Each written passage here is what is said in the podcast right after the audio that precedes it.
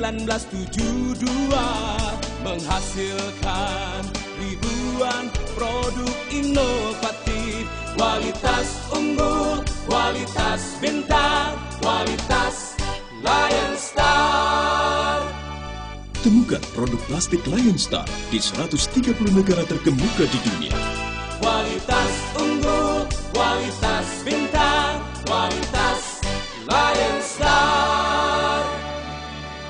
Lion Star, kualitas bintang.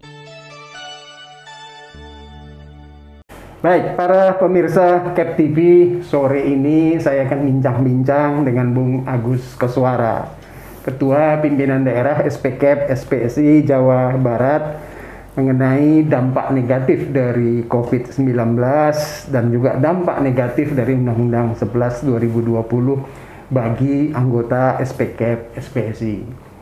Buat pemirsa Cap TV, jangan lupa ya untuk subscribe, like, and share. Bung Agus, selamat sore. Selamat sore Pak Chandra. Ya, apa kabar? Alhamdulillah baik Pak Chandra. Yang pertama, Bung Agus, saya akan bincang-bincang soal COVID-19. Yang pertama, seperti apa sih dampak negatif dari COVID-19 bagi anggota SPK SPSI yang ada di wilayah Provinsi Jawa Barat? Eh, terima kasih Pak Chandra. Kalau kita berbicara tentang dampak COVID terhadap anggota SPK SPSI di Provinsi Jawa Barat, secara umum saya membagi ada tiga kategori Pak Chandra. Ya. Kategori pertama dampak yang negatifnya adalah ada yang namanya pekerja dirumahkan.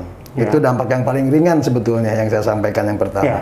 Pekerja dirumahkan dengan tetap mendapatkan hak-haknya seperti seperti biasanya. Ya. Kemudian dampak yang kedua ini adalah dampak yang sedang posisinya Dirumahkan. dirumahkan namun hak-haknya ada yang dikurangi Oh. atau sebagian dibayar sebagian tidak dibayar Ini kategori sedang. kategori sedang termasuk ada pengurangan hak-hak lain yang biasa sehari-hari diterima Ya. karena perusahaannya terdampak COVID hingga akhirnya terjadi pengurangan-pengurangan kesejahteraan ini dampak sedang yang Ya. yang saya lihat gitu Nah, kan kalau yang parahnya kayak apa? Nah, yang paling parah terhadap dampak COVID-19 yaitu terjadinya pemutusan hubungan kerja.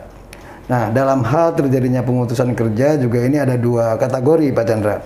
Yang pertama ada kategori pemutusan hubungan kerja dengan tetap diberikan kompensasi sesuai dengan peraturan. Yang kedua, bahkan ada pekerja yang diputus hubungan kerjanya namun kompensasinya tidak sesuai dengan Ya, eh, ya, ya. aturan yang memang diberlakukan di perusahaan tersebut. Nah, dari ketiga dampak ini ada yang sifatnya rendah, sedang kalau menurut saya dan yang terberat ini adalah proses eh, PHK. Ya. Itu kira-kira dampak Ya. yang terjadi di lapangan, Pak Chandra. Tapi kebanyakan kasusnya itu nggak nggak sampai keluar kan? Kebanyakan kasusnya tidak sampai keluar, tapi ada beberapa juga yang memang nyampe ke tingkat provinsi. Ya. Dalam hal ini masuk ke Pengadilan Hubungan Industrial di Provinsi Jawa Barat. Kira-kira ada berapa perusahaan itu untuk se-Jawa Barat dan yang paling banyak di daerah mana? Yang paling banyak yang masuk ke Provinsi Jawa Barat ini daerah Bekasi. Ya. Daerah Bekasi ini kurang lebih karena sifatnya keluar masuk ya. Ya. Satu kasus sudah masuk kemudian selesai, kemudian muncul lagi kasus yang lain masuk dan selesai. Kurang lebih dalam dalam tempo durasinya itu tiga, tiga perusahaan lah setiap setiap kasus yang masuk di Pengadilan Hubungan Industrial. Iya, iya, iya. Selain Bekasi, Selain Bekasi saya mencatat ada Kerawang, ya, Kemudian ada juga Kabupaten Bandung Ya. Barat, ya Kabupaten Bandung Barat yang memang masuk ke ranahnya Provinsi Jawa Barat dalam hal ini Pengadilan Hubungan Industrial. Ini untuk kasus-kasus saya klarifikasi ya Bung Agus ya, untuk kasus yang Terdampak. tindakannya PHK. Betul. Ya, kalau yang seperti perumahan kayaknya masih bisa diselesaikan. Ya, untuk kasus-kasus sedang ringan itu bisa diselesaikan di tingkat eh, bipartit atau paling banter sampai ke tingkat mediasi, Pak Chandra. Apa ada perusahaan tutup di untuk urusan yang ini? Untuk Yang urus ini? untuk urusan Covid ini saya mendapatkan informasi ada beberapa perusahaan yang tutup. Ya. tapi eh, ada juga yang masih bertahan Ya. ya sehingga eh, memang sangat berdampak sekali bagi keanggotaan SPK PSPSI di Provinsi Jawa Barat. kira-kira berapa banyak itu? Bisa ada lebih dari seribu orang anggota kita terkena Eh, kalau kalau secara secara gabungan lah. secara gabungan Provinsi Jawa Barat kami mencatat penurunan jumlah anggota SPKP SPSI di seluruh Provinsi Jawa Barat itu sangat besar Pak Chandra.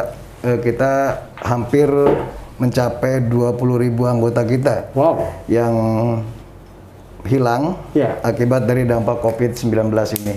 Ya, baik yang di PHK langsung Betul. atau yang katakanlah dalam tanda kutip PHK dengan alasan pensiun dini, Ya, pendi itu ya. Betul Pak Chandra. 20 ribu besar sekali itu Bung Agus. besar.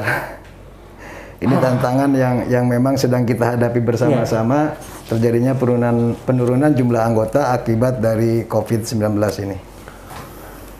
Nah, jika COVID-19, ini kita hitung-hitung misalnya Maret. Saya ingat betul ini baru mulai pasca kita Muscap Bekasi yang di Garut Ya. sekitar bulan Maret. Maret. Sekarang sudah nginjak bulan Juni, nggak ada tanda-tanda selesai. Ini berandai-andai, mudah-mudahan tidak, itu ya. Tapi seandainya COVID ini baru selesai, katakan misalnya Desember 2021, ada perusahaan yang tutup lagi?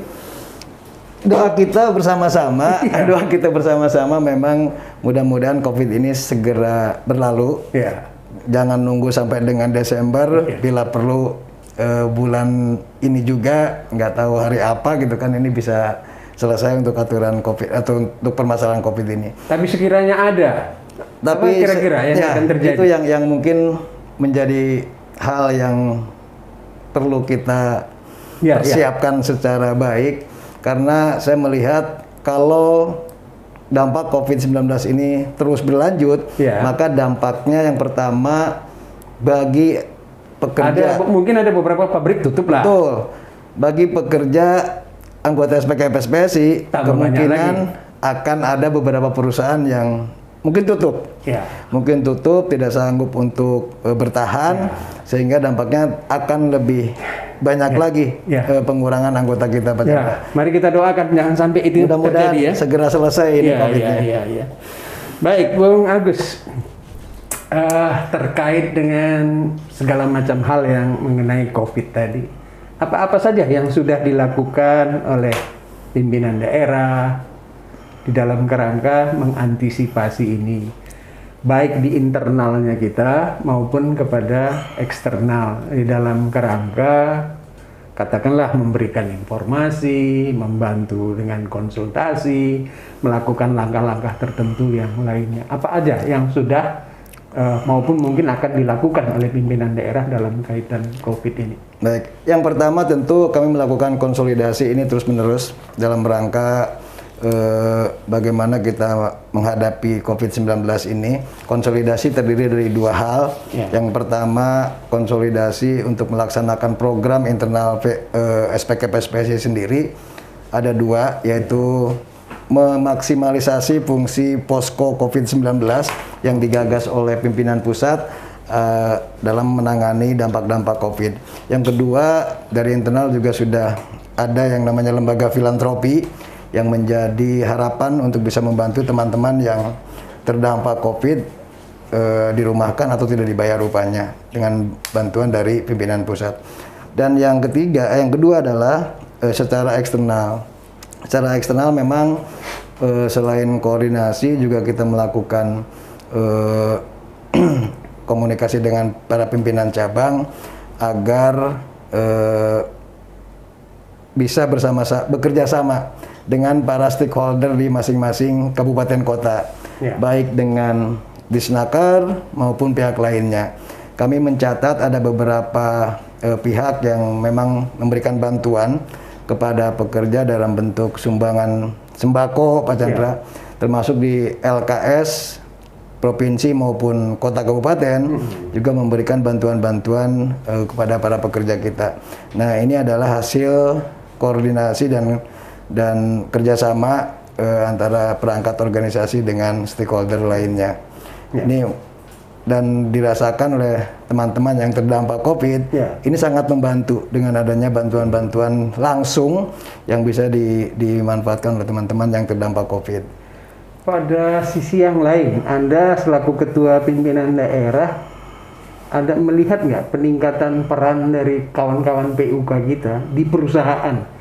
Maksud saya dalam rangka menjalin kerjasama dengan perusahaan untuk katakanlah di dalam penerapan eh, protokol kesehatan maupun hal-hal yang ketika terjadi ini ada katakanlah ada semacam bantuan kesejahteraan juga yang diberikan oleh perusahaan. Anda melihat ada kerjasama semacam ini? Ya, saya melihat eh, kerjasama yang dibangun antara perusahaan dengan pekerja ini cukup baik, Pak Chandra. Ya. Mulai Bisa kasih contoh? mulai dari penanganan protokol COVID gitu ya, sampai dengan bagaimana memberikan bantuan-bantuan kepada teman-teman yang terdampak eh, COVID ini sendiri. Saya mencatat ada daerah Subang Ya. yang selalu melaksanakan bersama-sama dengan perusahaan baik kontrol untuk eh, protokol COVID-nya baik ke dalam ke dalam maupun untuk keluar Masyarakat masyarakat sekitar sekitarnya. Iya. Itu itu luar biasa yang Ya, yang ya, saya ya. lihat Nah, itu kita kayaknya kita perlu kembangkan perlu dikembangkan itu sebetulnya. Dan di daerah-daerah lain juga hampir semuanya melaksanakan eh, bantuan-bantuan seperti itu dan bekerja sama dengan perusahaan. Ini ini eh, positifnya Ya. Dalam rangka Katakan itu hikmah positif, hikmah positif. kerjasama antara Kerjasama. PUK dengan perusahaan Betul. juga terjalin gitu. Betul. Kalau di Bekasi saya mencatat ada beberapa perusahaan juga yang memang sering disampaikan di dalam forum-forum gitu ya, bahwa mereka melaksanakan kerjasama dengan perusahaan baik pen- eh, penegakan protokol disiplin, eh, protokol kesehatan maupun juga bantuan-bantuan sosial lainnya. Oke, makasih Bung Agus. Kita Sama-sama. stop dulu sampai di sini. Sama-sama Pak Chandra. Ya.